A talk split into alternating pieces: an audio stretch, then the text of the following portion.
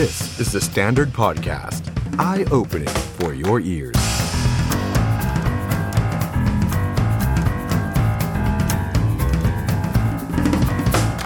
สวัสดีครับคุณผู้ชมครับต้อนรับเข้าสู่ The Standard Now กับผมออฟชัยนนท์หานคีรีรัตน์ครับ วันนี้วันศุกร์แล้วนะครับ วันศุกร์ที่ 30 เมษายน 2564 ครับ เป็นศุกร์สิ้นเดือนที่บรรยากาศค่อนข้างที่จะหดหู่ แล้วก็เศร้าใจนะครับ วันนี้หลายคนเนี่ยเลื่อนไปในฟีดในโซเชียลมีเดียต่างๆ ไม่ว่าจะเป็น Facebook Instagram Twitter น่าจะเป็นอีกหนึ่งวันที่คนไทยหลาย ๆ คนเนี่ยเศร้าใจเมื่อได้ยินข่าวตั้งแต่ช่วงเช้าที่ผ่านมานะครับข่าวคราวของตลกชื่อดังอย่างนักคอมชวนชื่น วันนี้เดี๋ยวเรามาพูดคุยไล่เรียงเหตุการณ์ที่เกิดขึ้นไปพร้อมกันนะครับคุณผู้ชมสามารถร่วมพูดคุยกับเราได้นะครับ ทั้งเรื่องของนักคอมเรื่องของโควิด -19 แล้วก็วันนี้นะครับเรามีแขกรับเชิญพิเศษที่จะมาร่วมพูดคุยกับเราด้วยนะครับ นั่นก็คือโคศกกทมนะครับ คุณพงศกรขวัญเมืองนะครับ หรือว่าคุณเอิร์ธนะครับ คุณเอิร์ธจะมาร่วมพูดคุยกับเราในช่วงช่วงท้ายนะครับ เรื่องของการฉีดวัคซีนโควิด -19 ในวันพรุ่งนี้ที่จะให้ลงทะเบียนผ่านทางแอปพลิเคชันนะหรือว่า Line Official หมอพร้อมนะว่าความพร้อมตอนนี้เป็นยังไงแผนในการฉีดวัคซีนโควิด -19 ของทางกทม ปีนี้ถึงสิ้นปีเนี่ยเป็นอย่างไร คุณผู้ชมถ้าเกิดว่ามีคำถามสงสัยเกี่ยวกับการฉีดวัคซีน หรือว่าแผนของกทม หรือแม้กระทั่งการตรวจโควิดอะไรก็ได้เนี่ยนะครับสามารถทิ้งคำถามเอาไว้ได้นะครับ ผ่านทางคอมเมนต์ทั้งทาง Facebook แล้วก็ YouTube รวมไปถึงพอดแคสต์ด้วยนะครับพอดแคสต์ก็เข้ามาคอมเมนต์ได้ใน YouTube แล้วก็ Facebook นะครับขอบคุณทุกท่านที่ติดตามชมกันด้วยนะครับ วันนี้ทักทายทุกท่านเลยนะครับที่ เข้ามาชมไลฟ์ของเราทั้งทาง YouTube แล้วก็ Facebook นะครับ ผมเห็น comment ทุกคนนะครับ แล้วก็จะมีทีมงานที่คอยเอา comment ของผู้ชมทุกท่านเนี่ยขึ้นหน้าจอที่เราไลฟ์อยู่ในขณะนี้นะครับ แต่ว่าขอความกรุณานะครับ ก็ถ้าเป็นถ้อยคำที่ไม่หยาบคาย ก็เราก็จะหยิบขึ้นมาโชว์ที่หน้าจอได้นะครับเอาละครับวันนี้ใครที่เข้ามาแล้วฝากกดไลค์กด share live นี้ด้วยนะครับอยู่กันไปจนถึงสามทุ่มตรงโดยประมาณกับผมออฟชัยนนท์นะครับเอาละครับคุณผู้ชมก่อนที่จะไปเรื่องของ นักคอมนะครับขออนุญาตมาอัปเดตสถานการณ์โควิด -19 ประจำวันนี้กันหน่อยนะครับวันนี้เนี่ยตัวเลขผู้ติดเชื้อลดลงจากเมื่อวานนะครับไม่ถึง 2,000 แต่ว่าก็ยังเป็นตัวเลขที่น่ากังวลแล้วก็น่าเป็นห่วงนะครับ วันนี้ 1,583 รายครับยอดรวมตอนนี้ 65,153 รายครับยอดหายป่วยวันนี้ 36,254 ราย รักษาอยู่ 28,696 รายครับ แต่ว่าที่น่ากังวลใจก็คือผู้เสียชีวิตนะครับ วันนี้ก็ทาบสถิติสูงสุดประจำวันก็คือ 15 รายครับ ยอดผู้เสียชีวิตสะสม 200 กว่ารายแล้วนะฮะ ทะลุ 200 แล้วนะครับ ซึ่งเดือนเมษาเดือนเดียวเนี่ย ยอดผู้เสียชีวิตเราพุ่งสูงเหลือเกินนะครับคุณผู้ชมครับ ทีนี้ยอดผู้เสียชีวิตตั้งแต่เมษายนเนี่ย 109 รายนะครับ 109 รายนะครับ ถือว่าเกินครึ่งนะฮะ เอาแค่เมษาเดือนเดียวเกินครึ่งนะฮะของยอดผู้เสียชีวิตตั้งแต่การระบาดระลอกแรกระลอกที่ 2 จนมาถึงระลอกที่3นะฮะน่าเป็นห่วงนะครับ เพราะอะไรครับมีผู้ป่วยอาการหนักถึง 871 คน และผู้ป่วยที่ใส่เครื่องช่วยหายใจมีถึง 250 คนในขณะนี้ นั่นหมายความว่าถ้าเกิดว่าผู้ป่วยในจำนวนนี้เนี่ยอาการไม่ดีขึ้น ก็มีโอกาสที่ยอดผู้เสียชีวิตจะเพิ่มขึ้น ขออภัยนะครับ ผมไม่ได้แช่งนะ ผมอยากให้ทุกคนเนี่ยหายดี ผมอยากให้ ผู้ป่วยทุกคนไม่ว่าจะอาการหนักอาการเบาหรือไม่มีอาการเนี่ยทุกคนหายกลับไปเจอครอบครัว กลับไปเจอคนรักของคุณ ไม่อยากให้ใครต้องมาเกิดเหตุการณ์แบบที่เราอ่านข่าวกันทุกๆวันนี้นะครับ อยากให้ผู้เสียชีวิตเป็นศูนย์ในทุกๆวันนะครับวันนี้เนี่ยผู้ติดเชื้อมีหลายคนนะครับที่มีโรคประจำตัว แล้วก็มี 2 คนใน 15 คนที่ไม่มีโรคประจำตัวนะครับ สาเหตุส่วนใหญ่เนี่ยคุณผู้ชมครับก็มาจาก ล้ชิดครอบครัว แล้วก็มีสมาชิกคนใกล้ชิดเนี่ยติดเชื้อ ไม่ว่าจะเป็นเพื่อนเพื่อนร่วมงาน ไปสัมผัสผู้ติดเชื้อในสถานบันเทิงหรือว่าอะไรต่างๆ นานานะครับ มีคุณพรพิมลฝากคำถามว่าวัคซีนคนท้องฉีดได้ไหม เดี๋ยวผมถามคุณเอิร์ธให้นะครับ มีสวัสดีครับ คุณคุคุงทีวี คุณวันเพนนะครับ คุณวิพุทธคุณรัชดานะครับ คุณกรกฎคุณเชอรี่ คุณทันธนานะคุณพัชระ นะครับ คุณวิรัตคุณอภิสิทธิ์บอกว่าอยากฉีดไฟเซอร์ คุณช่อชัยการเหรอฮะ คุณธีรพงศ์คุณเมธีนะครับทำไมเชื้อต้องติดนักคอม คุณเพราพิรัตคุณหนาน คุณภูริตานะครับ คุณนัทยา คุณรัตดา คุณธนารัตน์คุณธีรวุฒิ คุณกฤษฎี คุณธราเทพ คุณ The Life Lovely คุณป้อโหนงนะฮะ คุณสุนีนาฏนะครับ โอเค ผมอ่านทุกคอมเมนต์เลยนะครับ ฝากคอมเมนต์ ฝากคำถามเอาไว้ได้นะครับกดไลค์กดแชร์ให้เราด้วยนะครับทั้งทาง Facebook แล้วก็ YouTube นะครับอะมาดูกันต่อครับ ทีนี้ตัวเลขผู้ติดเชื้อที่น่าสนใจที่เราคุยกันมาหลายวันก็คือในกทมที่น่าเป็นห่วงกทมเนี่ยอยู่ในระดับที่เกือบพันมาหลายวันนะฮะซึ่งก่อนหน้านี้ถ้าจำกันได้นะคุณผู้ชมถ้าเกิดว่าได้มาชม The Standard Now กับผมเนี่ยก็จะเห็นว่าวันที่ผมสัมภาษณ์อธิบดีกรมการแพทย์เนี่ยคุณหมอบอกไว้แบบนี้นะฮะว่า ถ้าตัวเลขผู้ติดเชื้อในกรทมเนี่ยอยู่ในระดับที่เกิน4 5 0 0เนี่ยแย่ละ น่าเป็นห่วง แล้วเราก็อยู่ในระดับที่ประมาณ 1,000 มาหลายวัน แต่วันนี้คุณผู้ชมฮะ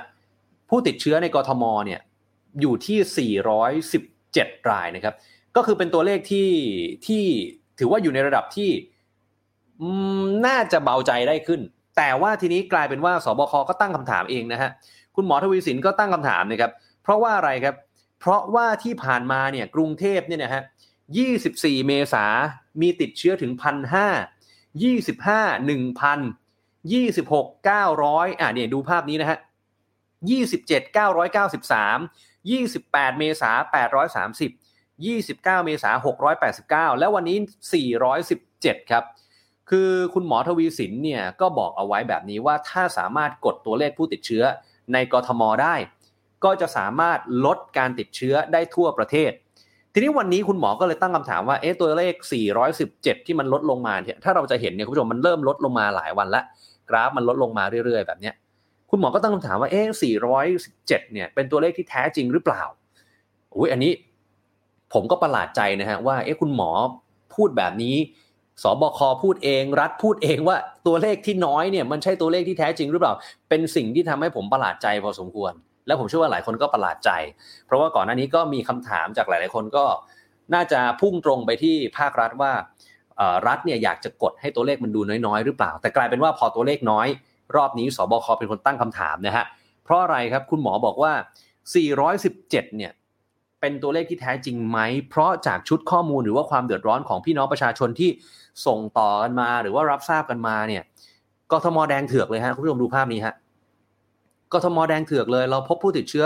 แทบทุกที่แทบทุกเขต แต่ทำไมตัวเลขถึงลดลง ทีนี้สบคเอาตัวเลขของวันที่ 29 เมษายนในกทมเนี่ยมาวิเคราะห์ดูนะครับ ก็คือกทมเนี่ยไปตรวจเชิงรุก active case finding นี่คุณผู้ชมดูกราฟนี้ภาพนี้ไปพร้อมกันนะฮะก็พบว่ามีการลงไปตรวจสอบในพื้นที่เนี่ย 7,330 คน ตรงสีเขียวนะฮะด้านล่าง 7,330 คนครับ เป็นผู้สัมผัสเสี่ยง เจอคนติดเชื้อ 379 คน คิดออกมาเป็นเปอร์เซ็นต์เนี่ย5%กว่ากว่าคุณหมอตั้งคำถามว่า เอ๊ะ5%นี่มันมันน้อยไปหรือเปล่า เราต้องไปตรวจเพิ่มขึ้นไหมนะครับ ให้ตัวเลขมันเพิ่มขึ้น คือนอกจากนี้เนี่ยถ้าย้อนกลับไปเนี่ยกทมเขามีตัวเลขที่ออกมาคือ5ถึง21 เมษายน ในช่วงเมษาเนี่ยนะฮะเขาตรวจสถานบันเทิง 8 แห่ง 14 ครั้ง จากคนหมื่นกว่าคน แล้วก็ไปรวมกับตลาดชุมชนต่างๆ 20,000 กว่าคน รวมแล้วเนี่ยจาก 20,000 กว่าคน เจอคนติดเชื้อ 1,273 คน คิดเป็น 4%หรืออย่างย้อนกลับไปเนี่ยที่ชุมชนแออัดที่คลองเตยเนี่ยที่ตรวจไปเกือบ 10 ชุมชนเนี่ยปรากฏว่าจากกลุ่มเป้าหมาย 700 กว่าคน มีรายงานว่าตัวเลขผู้ติดเชื้อเนี่ยพบ 67 คน ตีเป็นประมาณสักเกือบ 10%นะฮะ นี่ก็เป็นข้อห่วงใยของทางสบคว่า เอ๊ะตัวเลขผู้ติดเชื้อในกรทมเนี่ยมันยังสวนทางกับหลาย ๆ อย่าง ที่ดูแล้วมันน่าจะหนักกว่านั้นอะเขาก็พูดกันตรงๆนะครับ ผู้ป่วยที่อาการรุนแรง ผู้ป่วยที่ใส่เครื่องช่วยหายใจก็ดูจะมีจำนวนมากขึ้นเรื่อย ๆ ตลอดช่วงที่ผ่านมา นี่คือสถานการณ์ล่าสุดนะครับของกทม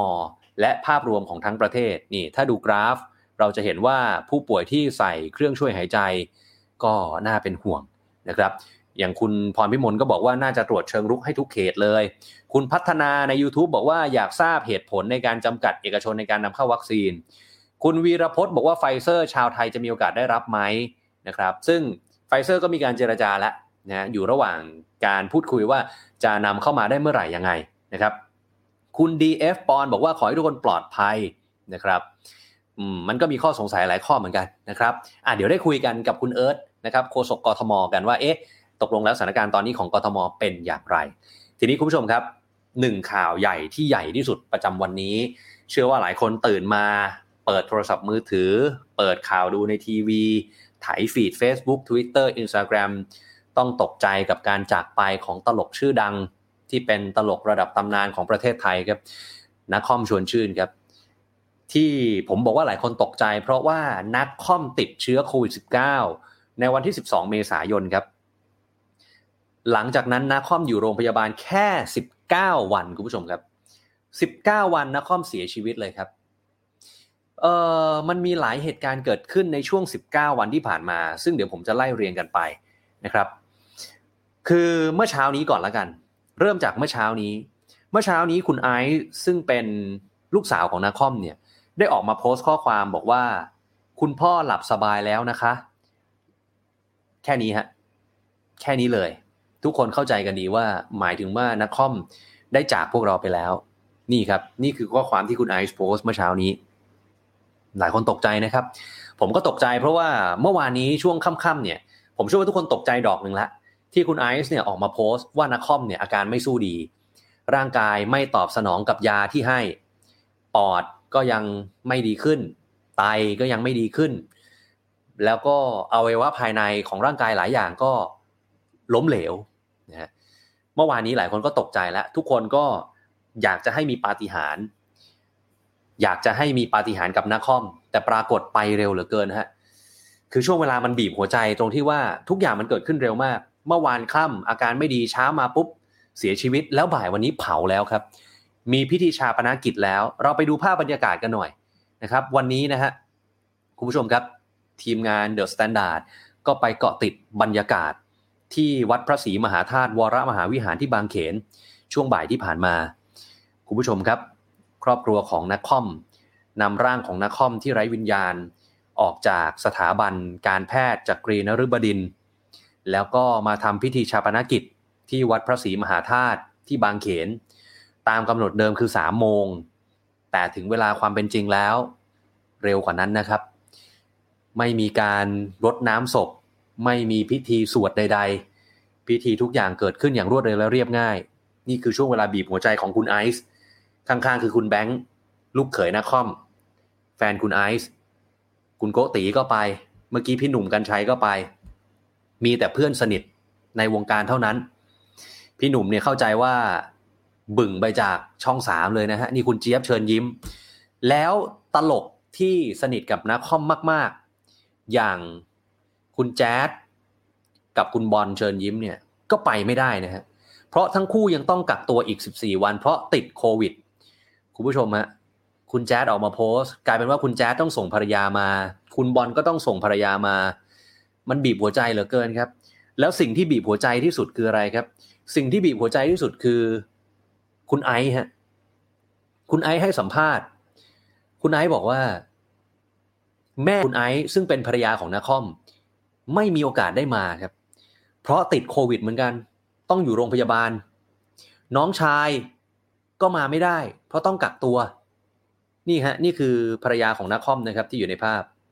ก็มาร่วมงานศพไม่ได้ครับ นี่คือครอบครัวครับโหมันมันมันหดหูเหลือเกินครับโควิด -19 คุณไอซ์ที่ไปร่วมงานศพ ไม่สามารถขึ้นไปเปิดโลง ดูหน้าพ่อตัวเองเป็นครั้งสุดท้าย ยังทำไม่ได้เลยครับคุณผู้ชม เพราะว่าร่างของนาคอมถูกห่อแบบมิดชิด แล้วดูฮะ คนที่ยกโลงขึ้นไป ต้องใส่ PPE ต้องมิดชิด ป้องกันการแพร่เชื้อ เพราะอะไรครับ มีข้อมูลออกมาว่า เชื่อไหมฮะว่านักคอมอยู่โรงพยาบาลมา 19 วัน เชื้อโควิดยังอยู่ในปอดอยู่เลยฮะ ยังเจอเชื้อโควิดอยู่เลยครับนักคอมมีโรคประจำตัวหลายโรคครับ คนอื่นบางคนเนี่ย14วันเชื้อหมดแล้วแต่นักคอมเชื้อโควิดยังอยู่ในปอด แล้วยังไปเจอเชื้อแบคทีเรียตัวอื่นในปอดอีกนะฮะคือมันน่าสลดหดหูตรงนี้ ครอบครัวไม่มีโอกาสได้ไปดูหน้านะคอมอะฮะไม่มีโอกาสได้ไปล่ำลาไม่มีโอกาสได้อาลัยแม้กระทั่งจะรดน้ำศพ แม้กระทั่งจะทำพิธีสวดยังไม่มียังไม่ได้เลยครับ มันบีบหัวใจครอบครัวเหลือเกิน คุณไอซ์ ลูกสาวนาคอมต้องเข้มแข็งขนาดไหน ผมเชื่อว่าทุกคนส่งกำลังใจให้ครอบครัวนาคอมตอนนี้นะฮะไม่แน่ใจแล้วก็ไม่รู้เหมือนกันว่าตอนนี้ภรรยานาคอมเนี่ยสภาพจิตใจเป็นยังไงบ้างอยู่ในโรงพยาบาลด้วยนะฮะต้องรักษาโควิดเหมือนกัน มันหดหูเหลือเกินคุณผู้ชมครับ ทีนี้ผมขออนุญาตมาไล่เรียงไทม์ไลน์นาคอมนิดนึงที่ผมบอกว่า 19 วัน 19 วันเท่านั้นที่ติดโควิด -19 แล้วเสียชีวิตนาคอมเนี่ยพบเชื้อในวันที่ 12 เมษายนครับ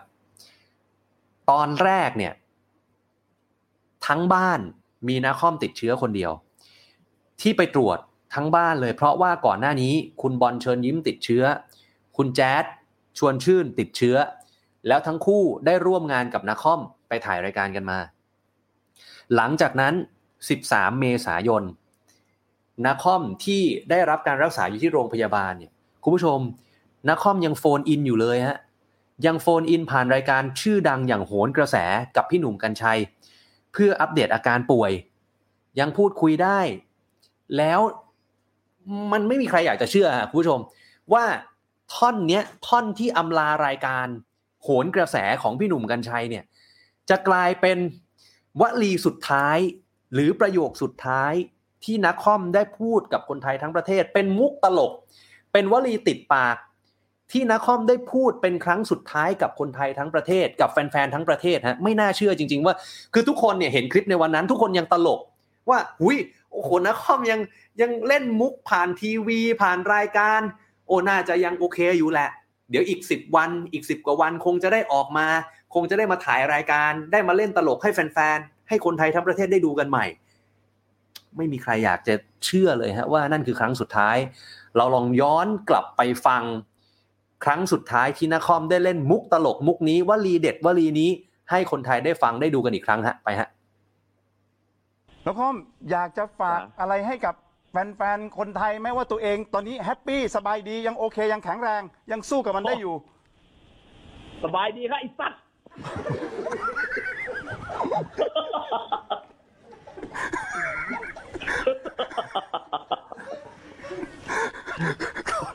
ขอบคุณครับนครโกยสะใจไหมเออคุณผู้ชมครับ พอเอาคลิปนี้เนี่ย มารีรันหรือว่ามาดูอีกครั้งในวันนี้เนี่ย หลายคนนะ บอกว่าหัวเราะทั้งน้ำตานะครับ วันนี้ผมเชื่อว่ามีหลายคนที่เสียน้ำตาให้กับการจากไปของนคอมคือผมยังไม่เห็นเลยอะว่า มีใครที่ไม่รู้จักนาคอม หรือมีใครที่ไม่รักนาคอม แกเป็นตลกระดับตำนานครับ แกเป็นตลกที่โอ้โหนิสัยดีเป็นที่รักของทุกคน แกไปทำงานกับใครทุกคนรักหมดฮะแล้วสิ่งที่น่าทึ่งที่ทุกคนพูดเป็นเสียงเดียวกันคือนักคอม แสดงหนัง แสดงละครเล่นตลกมาเป็นไม่รู้กี่สิบปีนักคอมอ่านหนังสือไม่ออกนะฮะแต่นักคอมจำบทจำทุกอย่างได้ แล้วก็เล่นตลกได้แบบเฉียบขาด มุกของนักคอมเป็นมุกที่ หลายคนบอกว่าเป็นธรรมชาติ คือบางคนบอกเห็นหน้าก็ตลกแล้ว ทุกคนใจหายกับการจากไปของนักคอมฮะ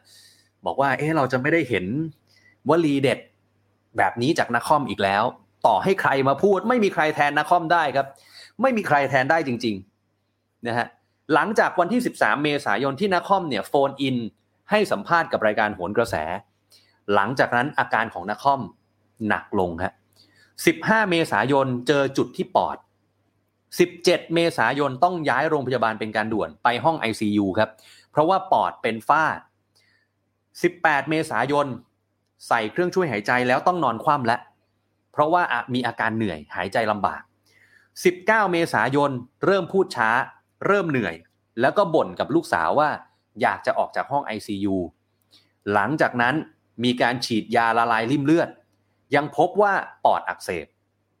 ในวันที่ 19 เมษายน ภรรยาของนาคอมเนี่ยนะฮะแม่เอ๋เนี่ยหรือว่าคุณเอ๋เนี่ย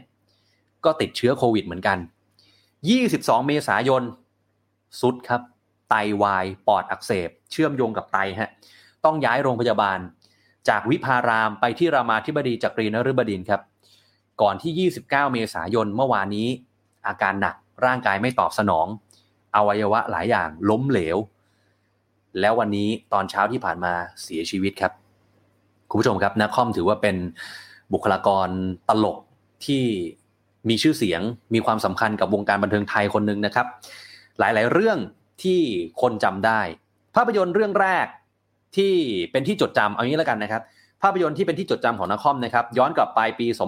2539 กลิ่นสีและทีแปลง หลังจากนั้นนครมีผลงานภาพยนตร์และละครรวมกัน 70 เรื่องตลอดระยะเวลาการทำงานตลอดชีวิต อีกหนึ่งเรื่องดัง ที่ผมเชื่อว่าหลายคนเนี่ยจำนครได้ก็คือแสบสนิทสิบสายหน้าคุณผู้ชมจำได้ไหมฮะนี่เป็นผลงานที่หลายคนชอบ แล้วก็จำฝังใจอยู่ในใจ เป็นจุดเริ่มต้นกับคีย์เวิร์ดคำว่าไอสัตว์นี่แหละของนักคอมนะฮะวันนี้ครับคุณแดนวรเวทครับที่ได้ร่วมงานกับนักคอมในภาพยนตร์เรื่องนี้ออกมาโพสต์ Facebook แสดงความอาลัยครับบอกว่าขอบคุณสำหรับทุกอย่างที่น้าตั้งใจทำให้โลกนี้ยิ้มได้เสมอมา ขอบคุณที่ทำให้ความทรงจำของผมมีแต่ภาพความสุข และเสียงหัวเราะลอยมาเวลาที่คิดถึงน้ามันช่วยลบความไม่สบายใจในช่วงวินาทีนั้นๆ ได้ทุกครั้งเลยจริง ๆ รักเคารพและคิดถึงน้าตลอดไป หลับให้สบายนะครับ นี่คือคุณแดนวรเวทครับ นอกจากนี้ครับยังมีงานแสดงอีกหลายต่อหลายเรื่องที่นักคอมได้แสดง มีเรื่องหนึ่งที่นักคอมบอกว่าไม่เคยได้ลองทำมาก่อน เป็นภาพยนตร์จากผู้กำกับสุดติดคุณเต๋อนวพลครับ ภาพยนตร์เรื่อง Die Tomorrow เมื่อปี 2560 ฉากนี้ซีนนี้เป็นฉากที่หลายคนพูดถึงครับนาคอมเนี่ยมาแสดงบทก็คือนอน นอนอยู่บนตักของลูกสาวในเรื่อง แล้วก็นวดหัว นวดหัว นวดหัว คือภาพยนตร์เรื่องนี้ไม่มีซีนตลกให้นักคอมเล่นเลยนะครับ แล้วมันเป็นคอนเซปที่ว่าคนเราไม่รู้ว่าตายวันพรุ่งนี้อะคนเราไม่รู้ว่าเราจะตายวันตายวันตายพรุ่งเมื่อไหร่ เต๋อนวพลครับพุ่งกับเรื่องนี้ครับออกมาโพสต์ถึงนักคอมเช่นกันครับบอกว่าภายหลังจากที่ถ่ายภาพยนตร์เรื่องนี้เสร็จน้าก็ตกใจว่าอ้าวนี่นี่นี่เสร็จแล้วเหรอเรียกน้ามานอนเฉยๆเหรอนะซึ่งซึ่งคุณเต๋อนวพลก็บอกว่าโอ้โหรู้ไหมว่าน้าเนี่ยเล่นบทนี้ได้ดีมากนะน้าเล่นบทนี้ได้ดีมากๆ นี่คือข้อความจากคุณเต๋อนวพลนะครับ นี่บอกว่าพอน้าบอกว่าไม่ชอบถ่ายรูปนะ ผมก็เลยมีแต่รูปคู่แบบรูปเมื่อกี้ก็คือเห็นเสี้ยวเดียวอยู่ในกล้องนะน้าก็ยังอุตส่าห์ใจดี มองกล้องให้นะก่อนถ่ายเนี่ยก็คุยกันไว้นะครับว่าเดี๋ยวถ่ายเสร็จ จะขอคลิปหน่อยให้นาคอมด่าพุ่มกับว่าไอ้ซัดนะฮะแต่ก็พลาดรอบเพรส รอบสื่อนะก็ไม่ว่าง คุณเต๋อก็ติดตลกนะบอกว่าเอ๊ะน้าน้าได้ดูหนังหรือยังเนี่ยจนถึงตอนนี้นะ เออเพราะว่าตอนถ่ายเนี่ยเจอกันในเวลาที่สั้นมากพอหมดจากกองถ่ายก็ไม่ได้เจออีกเลย ดีใจที่เคยได้ทำงานกับน้านะครับ ว่าจะชวนน้ามาเล่นอีก แต่ก็ไม่ทันได้เล่น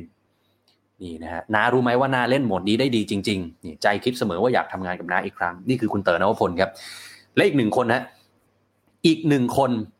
ที่ผมอ่านแล้วผมยอมรับเลยว่าน้ำตาซึม เป็นโพสต์ Facebook ที่ซึ้งมากๆ จากอาโนตเชิญยิ้มครับ คุณโน้ตเชิญยิ้มเนี่ยเป็นนักแสดงตลกที่ร่วมทุกข์ร่วมสุขกับนักคอมมาตลอดหลายสิบปีครับ หลายสิบปี อาโนตเชิญยิ้มโพสต์ข้อความใน Facebook แบบนี้ฮะ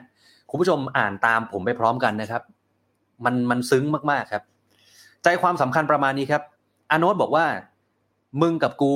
เป็นเพื่อนกันมาห้าสิบกว่าปี ตั้งแต่ลำบากมาด้วยกัน เช่าห้องอยู่ด้วยกัน นอนตัวเบียดกัน นุ่งกางเกงตัวเดียวกัน ผลัดกันนุ่งยังมีเลยอาโนตบอกว่า มึงนุ่งกางเกงออกไป เดี๋ยวกูนุ่งผ้าขาวม้ารออยู่ในห้อง กินราดหน้าห่อเดียวกัน เอาข้าวก้นหม้อในโรงลิเกผสมคลุกกับก๋วยเตี๋ยวเพื่อกินให้อิ่ม มีเงิน 20 บาทก็แบ่งกันไปคนละสิบาท นอนตามโต๊ะสนุกก็นอนมาแล้ว เพราะไม่มีที่นอน นอนตามรถบัสลิเกบรรหาร เพราะไม่มีที่ไปก็นอนมาแล้ว มึงตีกลอง กูเป็นตัวตลกลิเก มึงนั่งดูกู กูก็จำมุกนี่กูลืมมุก มึงก็ตะโกนบอกมุกกูคือผลัดกัน ช่วยเหลือกัน และยังมีอีกมากมายที่คงบรรยายได้ไม่หมด เพราะตอนนี้ที่พิมพ์ไปอาโน้ตบอกว่าพิมพ์ไปร้องไห้ไปนะครับ และนี่คือรูปที่วิดีโอคอลกัน ตอนที่น้าค่อมยังมีชีวิตอยู่ ไม่มีใครอยากจะเชื่อเลย ว่าจะไม่มีโอกาส ได้เจอได้คุยกับน้าค่อมอีกแล้ว โดยเฉพาะบรรดาเพื่อนฝูงในวงการตลกอาโน้ตบอกว่าคบกันตั้งแต่ลำบาก พอสบายก็มาตายจาก กูจะคิดถึงมึง และนึกถึงมึงตลอดไป พักผ่อนนะเพื่อนรักคุณผู้ชมครับโอ้โหมันมันเป็นบทความหรือเป็นโพสต์ status Facebook ที่ที่กินใจและที่ซึ้งมาก ยังมีเพื่อนดาราอีกมากมายหลายสิบคนที่ออกมาโพสต์ถึงน้าค่อมในวันนี้นะครับ เป็นวันที่หดหู่วันหนึ่งนะครับ ไม่มีใครคาดคิดว่าน้าค่อมจะจากพวกเราไปเร็วขนาดนี้ ขอแสดงความเสียใจกับครอบครัวน้าค่อมนะฮะนี่พี่นวัดก็ออกมาโพสต์ นี่นะฮะคุณปาแพมบอกว่าน้าค่อมไปเล่นตลกกับพี่โรเบิร์ตบนสวรรค์นะครับ รักและคิดถึงบริษัทฮาไม่จำกัดเป็นอีกหนึ่งรายการที่ช่วงหลังหลายคนบอกว่า คือติดอะชอบรายการนี้ต้องดูน้าค่อม ต้องดูแก๊งนี้ นี่ฮะคุณคุณวิลส์นะครับ คุณวิลลิสนะฮะบอกว่าเสียใจอย่างสุดซึ้งน้าค่อมคงไม่รู้จักหนู แต่น้าค่อมจะอยู่ในใจหนูตลอดไป อีกหลายข้อความเลยนะครับ เต็มไปหมดเลยนะฮะที่แสดงความอาลัยกับการจากไปของนาคอม ทีนี้วันนี้เนี่ยมันมีอีกหนึ่งประเด็นที่หลายคนพูดถึงนะฮะว่าการจากไปของนาคอมเนี่ยสอนอะไรเราบ้าง การจากไปของนาคอมเนี่ยให้บทเรียนอะไรเราบ้าง หลายคนพูดถึง การจัดการบริหารหลาย ๆ อย่างของรัฐบาล จริง ๆ แล้วถ้าดูไทม์ไลน์ของนาคอมในช่วง 19 วันเนี่ยคุณผู้ชมผมผมคิดได้อย่างหนึ่ง มันเหมือนหนังเลยอะมันเหมือนละครเลยอะผมไม่อยากจะพูดทั้งหมดนะฮะแต่มันมีช่วงขึ้นลง มันมีเรื่องราวที่แทรกเข้ามา ระหว่างที่นักคอมป่วยเต็มไปหมดเลยฮะเราย้อนกลับไปดูก็ได้ ตั้งแต่วันที่นักคอมป่วย วันที่นักคอมกับครอบครัว พากันไปตรวจ แล้ววันวันนั้นเนี่ยยังตรวจไม่ได้ด้วยนะฮะวันแรกที่พอรู้ว่าคุณบอลติดเชื้อ คุณแจ๊ติดเชื้อ ครอบครัวน้าค่อมจะไปตรวจ ตรวจไม่ได้น้ำยาหมด หลังจากนั้นไปตรวจวันต่อมา วันต่อมาก็ได้โรงพยาบาล แล้วก็มีดราม่าระหว่างทางตามมาเต็มไปหมด แล้วดราม่าระหว่างทางก็แฝงไว้ด้วย มุกตลกรอยยิ้มที่น้าค่อมเนี่ย phone in ผ่านโหนกระแส ที่น้าค่อมเนี่ยวิดีโอคอลคุยกับลูกสาว แล้วก็ลูกสาวหรือว่าคุณไอซ์ก็เอามาลงในโซเชียลให้แฟนๆได้ดู แล้วยังพูดกันกับลูกสาวบอกว่า เดี๋ยวสิบกว่าวัน ก็ออกมาเจอกันแล้ว กลายเป็นว่าไม่ได้เจอครับสิบกว่าวันนั้นไม่ได้เจอครับ หลังจากนั้นก็มีดราม่าเรื่องโรงพยาบาล เรื่องย้ายโรงพยาบาลตามมาจากอีกหลายฝ่าย เชื่อว่านักคอมแกไม่รู้หรอกฮะแกอาการหนักแล้วตอนนั้น ด้วยความเคารพจริง ๆ จนมาถึงวันนี้ที่มีคนตั้งคำถาม เยอะแยะมากมาย ว่า ถ้านักคอมซึ่งเป็นบุคคลเสี่ยง เพราะนักคอมมีโรคประจำตัวนักคอมอายุ 63 64 60 กว่าเนี่ย ถ้านักคอมได้ฉีดวัคซีนจะเป็นยังไง เรารู้กันดีนะครับว่าวัคซีนทุกตัวทุกยี่ห้อเนี่ย ไม่ว่าจะเป็นยี่ห้อไหนก็แล้วแต่เนี่ย มันไม่ได้ป้องกันการติดโควิดได้หรอก มันไม่ได้ป้องกันการติดโควิดได้ร้อยเปอร์เซ็นต์ครับ แต่สิ่งสำคัญของการฉีดวัคซีนคือ ลดอัตราการเสียชีวิต ลดความรุนแรงของอาการ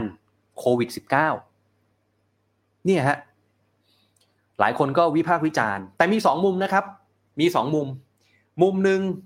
อีกฝ่ายหนึ่งก็อาจจะบอกว่า อย่าเอาเรื่องนี้มาเชื่อมโยงกับการเสียชีวิตของนาคอมได้ไหม เชื่อว่าทุกคนทุกฝ่ายทำเต็มที่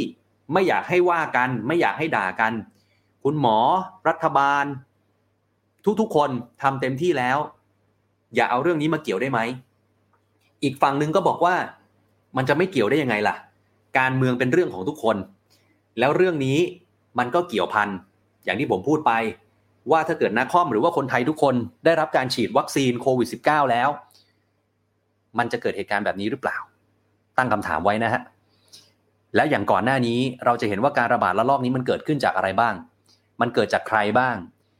มันเกิดจากประชาชนส่วนเดียวไหม หรือมันเกิดจากใครกันแน่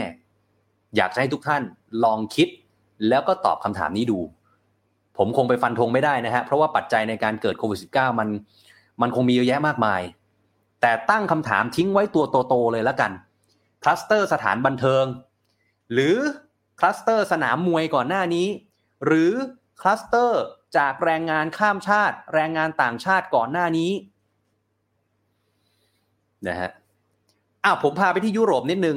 ชาวยุโรปตอนนี้เนี่ยเขาฉีดวัคซีนกันไป ครบโดสเอาตีเป็นเลขกลมๆนะฮะอันนี้เอาค่าเฉลี่ยมาเล่าให้ฟังกันเขาฉีดครบโดสแล้วเนี่ยร้อยละเจ็ดของประชากรทั้งหมดจำนวนผู้ติดเชื้อโควิดอยู่ที่ประมาณร้อยละห้าจุดห้าของประชากรทั้งหมดเท่ากับตอนนี้มันแข่งกันนะฮะเขาก็พยายามฉีดให้เร็วที่สุด แล้วก็พยายามลดจำนวนผู้ติดเชื้อให้ได้มากที่สุด ให้เหลือน้อยที่สุด ขณะที่ประมาณอีกสัก16%เนี่ยได้รับวัคซีนโดสแรกแล้วอันนี้คือที่ยุโรปนะครับ เราก็ภาวนา ก็หวังว่าการฉีดวัคซีนในบ้านเราจะเกิดขึ้นเร็วที่สุด เร็วกว่าไทม์ไลน์ที่วางเอาไว้ เร็วกว่า คือผมไม่รู้จะพูดยังไงดีเหมือนกันเพราะว่าเราก็ต้องเข้าใจเหมือนกันว่า บางอย่างเนี่ยพอมาทำตอนนี้มันอาจจะช้าไปแล้วนิดนึงบางคนบอกไม่นิดด้วยนะฮะการเจรจากับไฟเซอร์ กับโมเดอร์นากับจอห์นสันแอนด์จอห์นสันกับสปุตนิกวีกับซิโนฟาร์มมันต้องเร็วครับ เอามาให้เร็วที่สุด ผมไม่รู้แหละวันนี้คุณอนุทินก็ออกมาบอกเหมือนกันนะครับ บอกว่าวันนี้คุยกับซิโนฟาร์มแล้วนะฮะแล้วก็โมเดอร์นามาขึ้นทะเบียนกับอย.แล้วคาดว่าการขึ้นทะเบียนของโมเดอร์นาจะเสร็จสิ้นภายในพฤษภาคมนี้ อันนี้เป็นข่าวดีนะครับ เราแทบจะไม่ได้ยินเรื่องของโมเดอร์นามาก่อนเลยไฟเซอร์กับโมเดอร์นาเป็น 2 ตัวที่อยู่ top สุด เราได้ยินไฟเซอร์มาโดยตลอด แต่วันนี้เราได้ยินโมเดอร์นาว่ามาขึ้นทะเบียนกับอย.แล้ว ก็น่าจะเป็นข่าวดีครับ ก็หวังว่าจะเข้ามาให้ได้เร็วที่สุดนะครับ เพื่อที่จะลดอัตราการเสียชีวิต เราไม่อยากเห็นกรณีแบบน้าค่อม เราไม่อยากเห็นเคสแบบวันนี้ที่ผมรายงานข่าวไปว่า มีบ้านหลังหนึ่งที่สมุทรปราการ พ่อแม่ลูกสองคน ลูกคนเล็ก ติดเชื้อโควิดก่อน เพราะว่าทำงานที่ผับทองหล่อ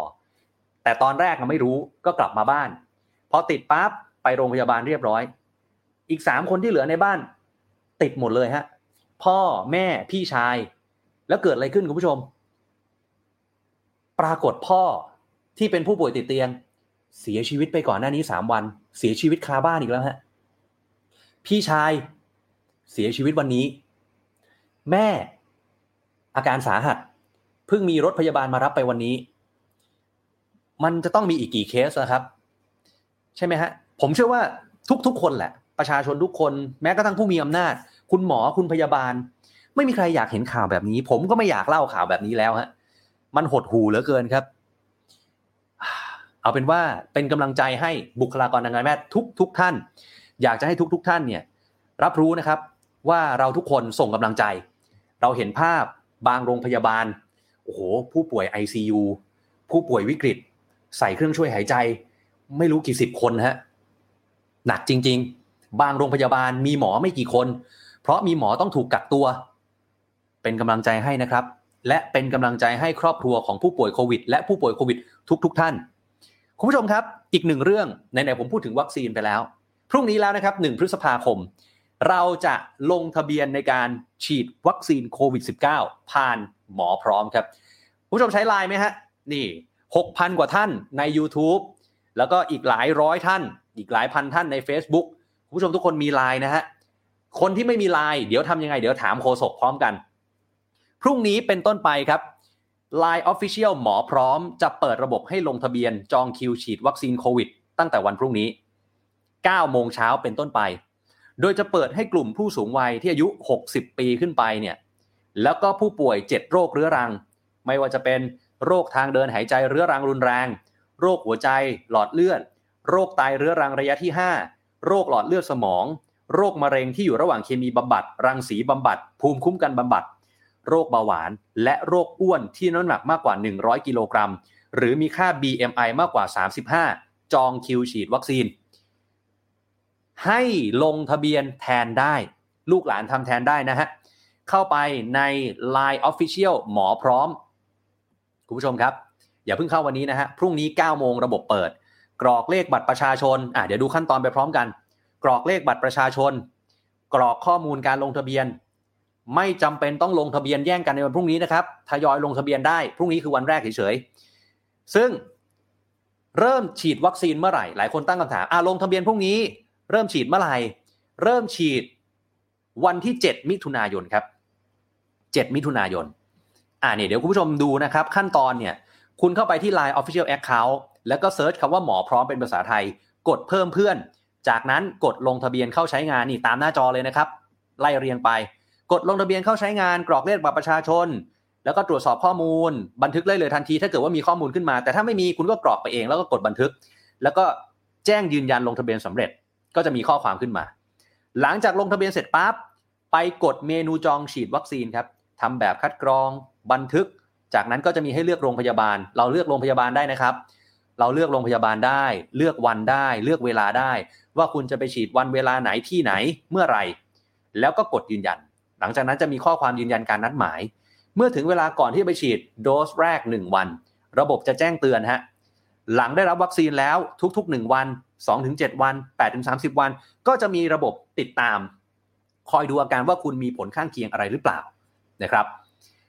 หลังจากนั้นพอโดสที่ 2 คุณก็จะได้รับการแจ้งเตือนก่อน 1 วันเหมือนกัน พอฉีดโดสที่ 2 เข็มที่ 2 เสร็จเรียบร้อย คุณจะได้รับรองอใบรับรองการฉีดวัคซีนครับ ส่วนประชาชนทั่วไปนะครับ จะเริ่มเปิดให้ลงทะเบียนเดือนกรกฎาคม แล้วก็ฉีดสิงหาคม แต่เดี๋ยวตรงนี้เดี๋ยวจะได้เรียนถามท่านโฆษกด้วย ว่าเอ๊ะตกลงแล้วยังมีความสับสนอยู่ว่าประชาชนทั่วไป พรุ่งนี้ลงได้ไหมหรือต้องรอกรกฎาคม พรุ่งนี้คือผู้สูงวัยกับคนที่มีโรคประจำตัวเท่านั้นหรือเปล่า หรืออะไรยังไง กทมเองก็ได้ออกมาแถลงนะครับ วันนี้ผู้ว่าราชการกรุงเทพครับพลตำรวจเอกอัศวินขวัญเมือง บอกว่ากรุงเทพเนี่ยจัดสรรพื้นที่ 14 จุดนอกโรงพยาบาล ตั้งเป้าเลยนะฮะว่าเดี๋ยวจะฉีดวัคซีนให้ได้ 70%ของประชาประชากรในกทม ทีนี้ 14 จุดมีที่ไหนกันบ้าง ผมไล่เรียงไปแบบเร็วๆนะครับ ก่อนที่เราจะได้คุยกับท่านโฆษกนะฮะตามหน้าจอเลยนะครับคุณผู้ชมครับ มีที่ศูนย์การค้าเซ็นทรัลสามย่านมิตรทาวน์ ธัญญาพาร์คทรูดิจิทัลพาร์คเอเชียทีคเดอะมอลล์บางกะปิโรบินสันลาดกระบังไปต่อนะครับโลตัสมีนบุรีเซ็นทรัลปิ่นเกล้าไอคอนสยาม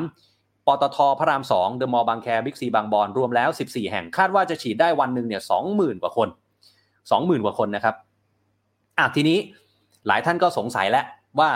แล้วหลังจากนี้ขั้นตอนมันจะเป็นยังไงกันต่อ เดี๋ยวได้พูดคุยกันนะครับ วันนี้เราได้รับเกียรติจากร้อยตำรวจเอกพงศกรขวัญเมือง หรือว่าคุณเอิร์ธนะครับโฆษกกทม มาร่วมพูดคุยในไลฟ์กับเราผู้ชมถ้าเกิดว่าใครมีคำถาม สามารถพิมพ์คำถามทิ้งไว้ได้เลยนะครับ ข้อสงสัยต่างๆ เดี๋ยวได้ถามคุณเอิร์ธไปพร้อมกันทั้งทาง Facebook แล้วก็ทาง YouTube นะครับ ตอนนี้คุณเอิร์ธอยู่กับเราแล้วนะครับ สวัสดีครับคุณเอิร์ธครับ สวัสดีครับ คุณเอิร์ธครับเป็นไงครับช่วงนี้งานหนักไหมฮะของกทม ก็คงต้องทำให้เต็มที่ฮะว่าเพราะว่าตอนนี้ทุกอย่างเนี่ยการการ สถานการณ์โควิดเนี่ยมันมีทั้งในแง่มุมของเรื่องมาตรการ แล้วก็แง่มุมของเรื่องการรักษาพยาบาลกทมก็รับอยู่หลายเรื่องอยู่เราก็พยายามทำเต็มที่ก็เต็มที่ครับผม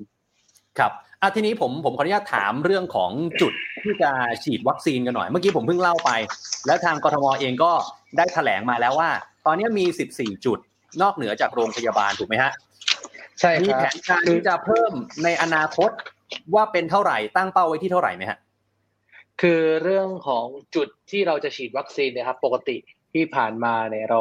ได้รับปริมาณวัคซีนที่ได้รับการจัดสรรยังไม่ค่อยเยอะมากทำให้การฉีดวัคซีนเนี่ยเราฉีดในโรงพยาบาลอย่างเดียว แต่ตอนนี้เนื่องจากตามแผนนะครับที่ทางรัฐบาลได้กำหนดไว้เนี่ยกทมเนี่ยจะได้รับการจัดสรรวัคซีนค่อนข้างจะเยอะ ซึ่งตามแผนแล้วในสองสาม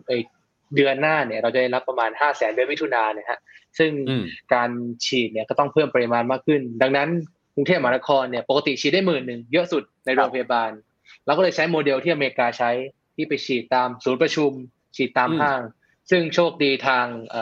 หอการค้าไทยได้ติดต่อมาทางกรุงเทพมหานครว่าจะให้ความช่วยเหลือในการฉีด ซึ่งเราก็เลยหาจุดนำร่องที่จะทดสอบระบบนี้ว่าการฉีดในที่ประชุมเหล่านี้ครับว่าจะเป็นยังไง ซึ่งเราได้มา 14 จุดนำร่องแต่ที่ได้มีการแถลงไปครับ ครับ เอ๊ทีนี้เอ่อ14 จุดเนี่ย ถ้าฟังจากที่แถลงเนี่ย ตีไว้คร่าวๆ ว่าจะฉีดได้ประมาณสัก 25,000 คนต่อวัน ทีนี้ผมถามไปในอนาคตหน่อยคุณเอิร์ธว่าเอ่อเราตั้งเป้าไว้ไหมฮะว่าถ้าเกิดต่อไปในอนาคต วัคซีนมาเยอะมีสถานที่ฉีดเพิ่มมากขึ้นเนี่ย เราตั้งเป้าไว้ในระดับกี่คนต่อวันแบบแม็กซิมัมฮะเดี๋ยวผมต้องอธิบายก่อนครับว่า20,000กับ500ที่เมื่อกี้พูดถึงเนี่ย เป็นตัวเลขที่14จุดได้14จุดฉีดได้ ซึ่งถ้าเกิดบวกกับตัวเลขที่ทางกรุงเทพมหานครฉีดได้คือในโรงพยาบาลที่กรุงเทพรับผิดชอบมีสิบโรงพยาบาลเนี่ยบวกอีกหมื่นหนึ่งเป็นสามหมื่นสามสิบวันคือเก้าแสนนี่คือศักยภาพที่คิดว่าพร้อมเลยในในเดือนหน้า ซึ่งสิบสี่จุดคงไม่ใช่แค่นี้ฮะเราก็พยายามที่จะเพิ่มจุดในอนาคตเนี่ยเนื่องจากการเซตตั้งเซตจุดใหม่ๆเนี่ยบางทีมันจะมีปัญหาค่อนข้างมาก เราก็เลยอยากจะดูให้ 14 จุดนี้เป็น 14 จุดนำร่อง เพราะมันจะมีทั้ง EMS ก็คือรถฉุกเฉินแล้วก็ใกล้กับโรงพยาบาล ซึ่งในอนาคตเนี่ยศักยภาพที่เราตั้งเป้าไว้ให้ได้มากเลยนะฮะก็คือประมาณสักหนึ่งล้านหนึ่งล้านห้าต่อเดือน ซึ่งจะทำแค่ไม่กี่เดือน เพราะว่าก็จะจบ เพราะว่าเราจะต้องเร่งฉีดเข็มหนึ่งเข็มสองให้ได้ภายในปีนี้นี่คือแผนที่เราตั้งใจไว้ในกรุงเทพมหานครนะครับ ครับ อืมอืมอืมแล้วทีนี้พรุ่งนี้ครับ วันพรุ่งนี้เนี่ยจะเป็นวันแรกหนึ่งพฤษภาคม ที่พี่น้องประชาชนจะลงทะเบียนผ่านหมอพร้อมคุณเอิร์ธทีนี้หลายคนก็เริ่มสงสัยแล้วว่า เอ๊ะ พรุ่งนี้เนี่ยหมายความว่าประชาชนทั่ว ๆ ไปลงได้ไหมหรือว่าพรุ่งนี้ให้คนที่เป็นผู้สูงวัยและมีโรคประจำตัวลงก่อนฮะคุณเอิร์ธคือต้องอธิบายก่อนนะครับว่าหมอพร้อมเนี่ยเป็นระบบที่กระทรวงสาธารณสุขเป็นคนทำซึ่งกทมเนี่ยก็เป็นหนึ่งในของเอ่อหน่วยงานที่จะต้องไปใช้ในระบบนี้ เบื้องต้นสิ่งที่ผมตอบไปก็คือสิ่งที่กระทรวงชี้แจงกับทางเอ่อกทม และก็ชี้แจงกับทางประชาชนนะครับ ก็คือครับพี่น้องประชาชนสามารถไปลงทะเบียนไว้ก่อนรอได้เลย ทุกคนไปลงทะเบียนว่าเอ่อตัวเองต้องการจะฉีดยังไงอะไรรายละเอียดยังไง และที่อยู่อะไรอย่างเงี้ยครับ ลงไว้ก่อน เสร็จปุ๊บเมื่อมีการอัพที่เขาเรียกว่าไวไวลิสก็ดี หรือว่าอัพกลุ่มที่จะได้รับการฉีดเนี่ยเขาก็จะแจ้งไปยังระบบหมอพร้อมว่าท่านจะได้รับการฉีดอย่างง่ายๆนะครับ สมมุติว่าพรุ่งนี้ผมเป็นคนที่อายุ60ขึ้นไปลงทะเบียนไว้พรุ่งนี้ก็ยังไม่มีอะไรเกิดขึ้น พอ วันที่ทางเอ่อกระทรวงสาธารณสุขได้กำหนดหลักเกณฑ์ว่าคนที่อายุ 60 ขึ้นไปเนี่ยจะฉีดได้เอ่ออืมคนที่ไปลงทะเบียนไว้เนี่ยเขาก็จะส่ง alert มาให้กับระบบหมอพร้อม ทีนี้ก็มีคำถามว่าอ้าวแล้วสมมุติถ้าเกิดเอ่อฉันไม่มีโทรศัพท์ ฉันเอ่อไม่ใช่สามารถใช้โทรศัพท์ได้จะทำยังไง ทีนี้ครับอืมวิธีการในอ่าอย่างแรกเลยนะครับ ก็ระบบหมอพร้อมเนี่ย ที่เขาอธิบายกับทางกระทรวงอธิบายก็คือเราสามารถที่จะให้คนที่เป็นญาติเราเนี่ยลงทะเบียนให้เราได้ด้วย แต่ถ้าเราไม่สะดวกจริง ๆ เราอ่าไม่ไม่มีญาติอยู่ใกล้เลย เราใช้โทรศัพท์ก็ไม่ได้ ท่านสามารถเดินทางไปที่ศูนย์บริการสาธารณสุขของกรุงเทพมหานครได้ทั้ง 69 ศูนย์แล้วก็โรงพยาบาลสังกัดกรุงเทพมหานคร เพื่อให้คุณหมอเออไม่ใช่คุณหมอเอ่อเจ้าหน้าที่ในโรงพยาบาลนะฮะช่วยในการระบบลงทะเบียนเหล่านี้ได้ครับอ๋อเอ๊ะถ้าถ้าอย่างนั้นผมผมถามนิดนึงฮะคือ คือในระบบของหมอพร้อมเนี่ย เมื่อกี้เนี่ยเหมือนกับว่าที่เล่าไปเขาจะมีให้เลือกวันเวลาด้วย แต่ทีนี้เมื่อกี้ที่คุณเอิร์ธบอกว่า ถ้าเกิดว่าเข้าแก๊ปตามที่กระทรวงระบุไว้งั้นแปลว่า ที่เราเลือกไปก็อาจจะไม่ได้ตรงตามวันที่เราเลือกถูกไหมฮะพรุ่งนี้เข้าใจว่ายังไม่มีการเลือกวันเวลาครับอ๋อพรุ่งนี้เป็นการลงทะเบียนไว้ก่อนครับครับครับครับ เอ๊ะแล้วอีกคำถามหนึ่งที่ผมว่าหลายคนสงสัยก็คือ วันนี้เนี่ย ทางคุณอนุทินชาญวีรกูลรัฐมนตรีสาธารณสุขเนี่ย ได้ออกมาบอกว่าประชาชนคงจะเลือกยี่ห้อไม่ได้ แต่ทีนี้สัปดาห์ก่อนเนี่ย ผมเพิ่งได้พูดคุยกับท่านรัฐมนตรีช่วยคุณสาธิตปิตุเตชะท่านบอกว่าน่าจะเลือกได้ มันก็เลยมีความสับสนอยู่เพราะว่าเป็นอีกหนึ่งคำถามที่คนถามมาเยอะว่าเอ๊ะตกลงแล้วประชาชนเลือกยี่ห้อในการฉีดวัคซีนได้ไหมฮะตอนนี้มีความคืบหน้ายังไงฮะเรื่องนี้ อย่างแรกผมต้องบอกว่าสิ่งที่ผมอธิบายไป ผมเป็นโฆษกของกรุงเทพมหานคร ผมไม่ได้ครับตอบแทนรัฐมนตรีสาธารณสุข ผมไม่ได้รู้จักท่านส่วนตัว ไม่รู้จักท่านรัฐมนตรีทั้งทูตส่วนตัว สิ่งที่ผมตอบคือหลักการของกทมนะฮะกทมได้รับการแจ้งเพียงว่าเราจะได้รับแอสตราเซเนกาตามแผน ซึ่งเท่าที่ผมทราบของทางศูนย์บริหารสถานการณ์โควิด เนี่ย ตอนนี้เขาครับก็พยายามที่จะหาวัคซีนชนิดใหม่ ๆ แต่ตอนนี้แผนที่เราเตรียมไว้เนี่ยคือเตรียมการพร้อมการฉีด ซึ่งถ้าเกิดเขาจัดสรรอะไรมา เราก็พร้อมที่จะฉีด ซึ่งตอนนี้ตามแผนที่ทางเอ่อเอ่อรัฐบาลแจ้งเนี่ยก็เป็นแอสตราเซเนกาอย่างเดียว แต่ไม่ได้หมายความว่าต่อไปในอนาคตจะเป็นแค่ AC แต่ในอนาคตเนี่ยก็ต้องรอทางกระทรวงว่าจะสามารถนำเข้าอย่างที่เขาได้แถลงไหมครับอ๋อโอเค ถ้างั้นเบื้องต้นก็คือตอนนี้เนี่ยคนที่จะไปลงทะเบียนผ่านหมอพร้อมในส่วนของกทม ก็จะได้ฉีดวัคซีนโควิดของ a s t r a z เซ e c a ครับครับผมอะทีนี้อยากจะสอบถามเพื่อความมั่นใจครับ ที่กทมประกาศเอาไว้ว่า สิ้นปีนี้จะฉีดให้ได้ครอบคลุม กี่ล้านคนกี่เปอร์เซ็นต์เจ็ดสิบเปอร์เซ็นต์ ตกลงอันนี้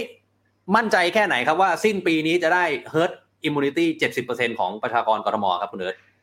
อย่างแรกคือเราบอกว่าเราพร้อมที่จะฉีดนะฮะศักยภาพอืมในการฉีดมันมีสองอย่างหนึ่งคือเรื่องของปริมาณวัคจำนวนวัคซีนสองครับคือศักยภาพในการฉีดแต่ละวันที่เราได้อธิบายไปว่าเรามี 14 จุด การหาจุดตอนนี้เราพร้อมเรามั่นใจครับว่าเราสามารถฉีดได้ แต่ถ้าเกิดวัคซีนเนี่ยตามแผนที่ทางรัฐบาลแถลง ซึ่งเราคิดว่าจะฉีดเข็มสอง ได้ภายในปีนี้ ตัวเนี้ยครับไม่มีปัญหาถ้าเกิดวัคซีนสามารถเอ่อจัดสรรได้ตามแพลนนะฮะแต่ทีนี้ครับคำถามเรื่อง herd immunity เนี่ย herd immunity นี่จะอยู่ที่ประมาณ 60-70%ของคนส่วนใหญ่ที่มีภูมิ ซึ่งคนกรุงเทพมหานครเนี่ยเราคาดว่าจะได้รับถ้าเกิดตามแผนเนี่ยจะได้รับเข็มแรกทั้งหมดเลยนะทุกคนประมาณสักเดือนอะสิงหาหรือประมาณอืมเดือนตุลาจะได้รับเข็มแรกทั้งหมด ซึ่งเข็มแรกเนี่ยของ AC ตาม efficiency เนี่ยมันจะอยู่ที่ประมาณ 60-70% ดังนั้นมันก็อาจจะเกิด herd immunity เริ่มต้นประมาณเดือนนั้นครับดังนั้นกว่าแต่กว่าจะจบเข็มสองเนี่ยซึ่งจะขึ้นในแปดสิบถึงเก้าสิบซึ่งสไปขึ้นไปเนี่ยมันต้องรอปลายปีแต่ herd immunity คิดว่ามันจะเกิดประมาณช่วงนั้น แต่ไม่ได้หมายความว่าการระบาดจะรุนแรงเหมือนเดิม ซึ่งถ้าเกิดในแง่ที่ทางอาจารย์ประสิทธิ์กับท่านก็ได้มาพูดว่า การจะควบคุมการระบาดได้เนี่ยต้องให้ได้ 25%ของประชากร ตัวนี้จะสามารถควบคุมได้มากขึ้น ตัวนี้ครับก็ สิ่งที่กทมทำเนี่ยเราเตรียมพร้อมสำหรับการลบทุกอย่าง เราเตรียมพร้อมที่จะฉีดวัคซีนให้คนทุกอย่าง เรายื้อสถานการณ์ให้ได้มากที่สุด เพราะว่าสิ่งที่เราทำคือการออกนโยบาย ในการที่ทำให้คนเนี่ยมีโอกาสที่จะรับเชื้อได้น้อยลง แต่สุดท้ายครับ สิ่งที่สำคัญที่สุดคือวัคซีนดังนั้นตราบใดที่เราไม่มีวัคซีน เราก็อาจจะมีการระบาดใหม่ อีกไม่รู้กี่ครั้ง เราก็ได้แต่ยื้อยื้อยื้อให้คนไม่ระบาดกันเออไม่ติดเชื้อกันมาก แต่ตราบใดที่ไม่มีวัคซีนเนี่ย เราก็ไม่สามารถจบศึกนี้ได้ฮะ ครับเอ้คุณเอิร์ธครับผมขออนุญาตถามเจาะไปที่ช่วงวันสองวันนี้ที่มีข่าวออกมาก็คือ เคสการระบาดที่คลองเตยที่ไปตรวจเชิงรุกอะครับ ว่าจนถึงวันนี้อัปเดตล่าสุดเนี่ย ตรวจไปประมาณเท่าไหร่ แล้วเจอผู้ติดเชื้อเท่าไหร่ครับเอาเคสชุมชนคลองเตยครับชุมชนคลองเตยเนี่ยครับเป็นนโยบายของท่านผู้ว่าการกรุงเทพมหานครที่ให้เราไปเน้นตรวจเชิงรุก เนื่องจากในชุมชนคลองเตยมีคนบางคนที่ติด แล้วก็เป็นลักษณะการอยู่ที่ค่อนข้างจะใกล้ชิดกัน ซึ่งทางกรุงเทพมหานครเราได้ไปตรวจเมื่อมาสองวันที่แล้ว ตรวจไปทั้งหมด 900 กว่าราย เจอผู้ป่วยทั้งหมด 50 ราย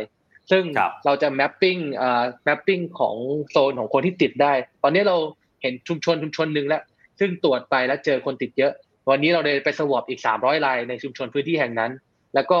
เราก็จะรอผลประมาณวันพรุ่งนี้จะทราบผล แล้วเราก็จะไปหาแมปปิ้งในการตรวจชุมชนต่อไปฮะซึ่งคลองเตยเป็นแค่หนึ่งในเป้าหมายครับ เอ๊ะแล้วเราจะเราจะขยายไปในเขตหรือว่าชุมชนอื่นๆอีกไหมฮะหลังจากนี้หลังที่ที่เสร็จจากคลองเตยครับ คือเราเราต้องอธิบายอย่างนี้ครับว่ามันไม่ใช่ทุกๆที่ที่ชุมชนที่จะเป็นการแพร่ระบาด อย่างเช่น ถ้าเกิดเราไปตรวจตรวจทุกชุมชนเลยตอนเนี้ย โดยที่เราคิดว่าเป้าหมายมันมีอยู่เนี่ย มันเหมือนการการที่เรางมเข็มในมหาสมุทรแต่ชุมชนบางชุมชนเนี่ยที่เราเห็นว่ามันเริ่มมีเคสขึ้นมาเคสขึ้นมาเนี่ย เราค่อยไประดมตรวจตรงนั้น ซึ่งบางทีอาจจะไม่ใช่ชุมชน อย่างผมยกตัวอย่างนะครับ ก็มีห้างเดอะมอลล์บางแคที่วันนี้ทางกรุงเทพมหานครก็ได้ไปตรวจเพราะว่าเริ่มเจอผู้ติดเชื้อในฟุตคอร์ทซึ่งตอนนี้เราก็ทำการทำความสะอาดเรียบร้อยแล้วก็พยายามไปตรวจตรงนี้ อันนี้จะลักษณะคล้ายๆชุมชนครับ ดังนั้นไม่ว่าจะเป็นชุมชนสถานที่กิจกรรมอะไรก็แล้ว แต่ที่มีความเสี่ยงเนี่ยเราจะไประดมตรวจอยู่แล้ว ซึ่งที่ผ่านมาเราก็ตรวจไปกว่าสามหมื่นกว่ารายเฉพาะกทมตรวจที่เติมตรวจเชิงรุกในการระบาดครั้งนี้นะ ครับครับครับเอ๊คุณเอิร์ธครับมีคำถามจากคุณผู้ชมเนี่ยส่งเข้ามานะครับ อย่างมีคุณผู้หญิงก็ถามมาว่าวัคซีนเนี่ยคนท้องฉีดได้ไหมคะ ลงทะเบียนได้ไหมครับ ตัวนี้ครับวัคซีนเรื่องคนท้องเนี่ยทั้ง guideline ของอังกฤษ ถึง guide guideline ของต่างประเทศเนี่ยเขาให้คิดอย่างนี้ครับอันนี้ผมตอบไปมาคุณเครือผมคิดว่าในในในทางการแพทย์เนี่ยคุณหมอคงจะมาตอบอีกที แต่ guideline ของต่างประเทศเนี่ยเขาบอกว่าถ้าคุณมีโอกาสที่ จะติดเชื้อโควิดอ่าและอันตรายมากกว่า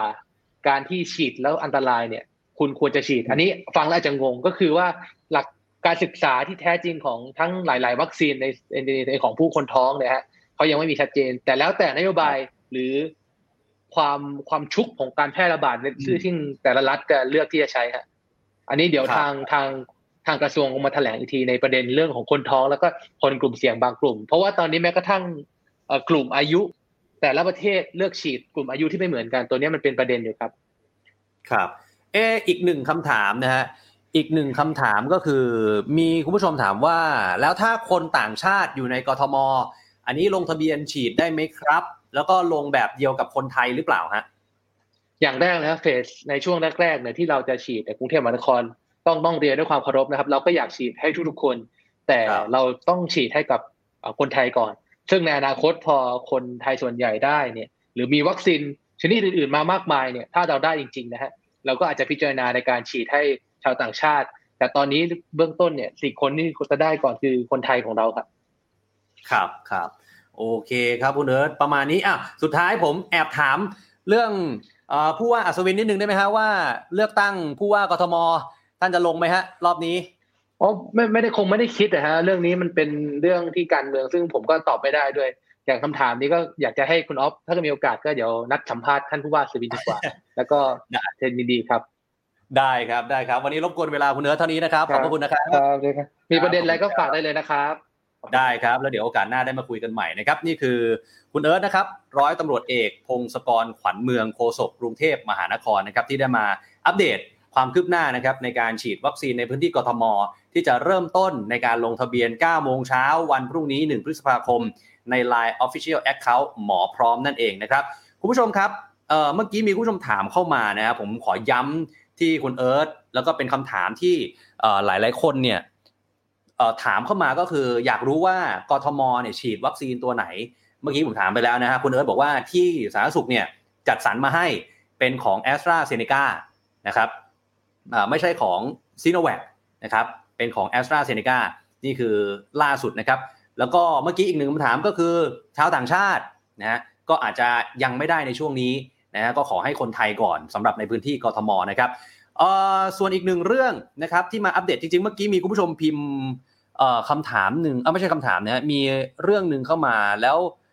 ก็น่าสนใจนะครับก็คือที่จังหวัดตรังผมก็อนุญาตอัปเดตเลยแล้วกันนะฮะมีบุคลากรทางการแพทย์ติดเชื้อถึง 34 รายใช่ไหมฮะ โรงพยาบาลรัศดาปิดโรงพยาบาลโรงพยาบาลไปแล้ว ตอนนี้เนี่ยคงต้อง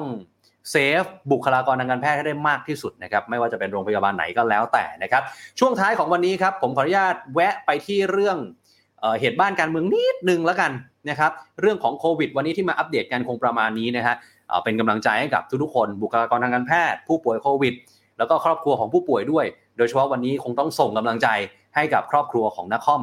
เป็นพิเศษ นะโดยเฉพาะลูกสาวของนักคอมนะคุณไอซ์ที่คุณแม่ก็ติดโควิด มาร่วมงานศพไม่ได้ คุณพ่อก็เสียชีวิตในระยะเวลาอันรวดเร็ว น้องก็ต้องกักตัว เท่ากับว่ามีคุณไอซ์คนเดียว กับลูกเขยของนักคอมก็คือคุณแบงค์แบล็กวานิลานะครับที่มาร่วมงานในวันนี้ แต่ว่าทีนี้เนี่ยวันนี้เหตุบ้านการเมืองนะครับขออนุญาตแวะไปหน่อยนึงแล้วกัน วันนี้มีข่าวใหญ่นะครับ นั่นก็คือข่าวของคุณเพนกวินนะครับ คือวันนี้คุณผู้ชมฮะตลอดทั้งวันเนี่ย มีความคืบหน้าจากคุณแม่อ่าเริ่มจากคุณแม่ก่อนนะคือคุณแม่ของคุณเพนกวินเนี่ยก็พยายามยื่นคำร้องขอประกันตัวเป็นรอบที่ 10 แล้วนะฮะเป็นรอบที่ 10 แล้ว หลังจากที่ก่อนหน้านี้ก็ยื่นมาไม่รู้กี่ครั้งก็ก็ไม่สำเร็จนะครับทีนี้วันนี้ก็มีความพยายามที่จะยื่นคำร้องขอประกันตัวอีกนะครับทนายเนี่ยไม่ได้ยื่นแค่คุณเพนกวินอย่างเดียวนะครับ ยื่นคุณรุ้งปนัสยาด้วยนะครับ ซึ่งล่าสุดเนี่ยศาลได้มีคำสั่งนัดให้มีการไต่สวนคำร้องในวันที่ 6 พฤษภาคม เวลา 10 โมงเช้าก็คือสัปดาห์หน้านะวันนี้ 30 เมษายน 6 พฤษภาคม 10 โมงเช้าก็จะได้ลุ้นอีกครั้งว่าจะได้ประกันตัวหรือเปล่านะครับ ซึ่งวันนี้ภาพที่หลาย ๆ คนแชร์กันก็คือภาพของคุณแม่นะคุณแม่ของเพนกวินนะครับที่ได้โกนผมเพื่อเรียกร้องสิทธิ์ในการประกันตัวลูกชายนี่ฮะเป็นภาพที่หลายคนเห็นก็รู้สึก สะเทือนใจนะครับว่าคุณแม่เนี่ยโกนผมประท้วงเพื่อเรียกร้องให้เกิดความยุติธรรมกับลูกชายของคุณแม่นะครับ ทีนี้วันนี้เนี่ยก่อนหน้าที่จะเป็นภาพนี้นะครับ แล้วก็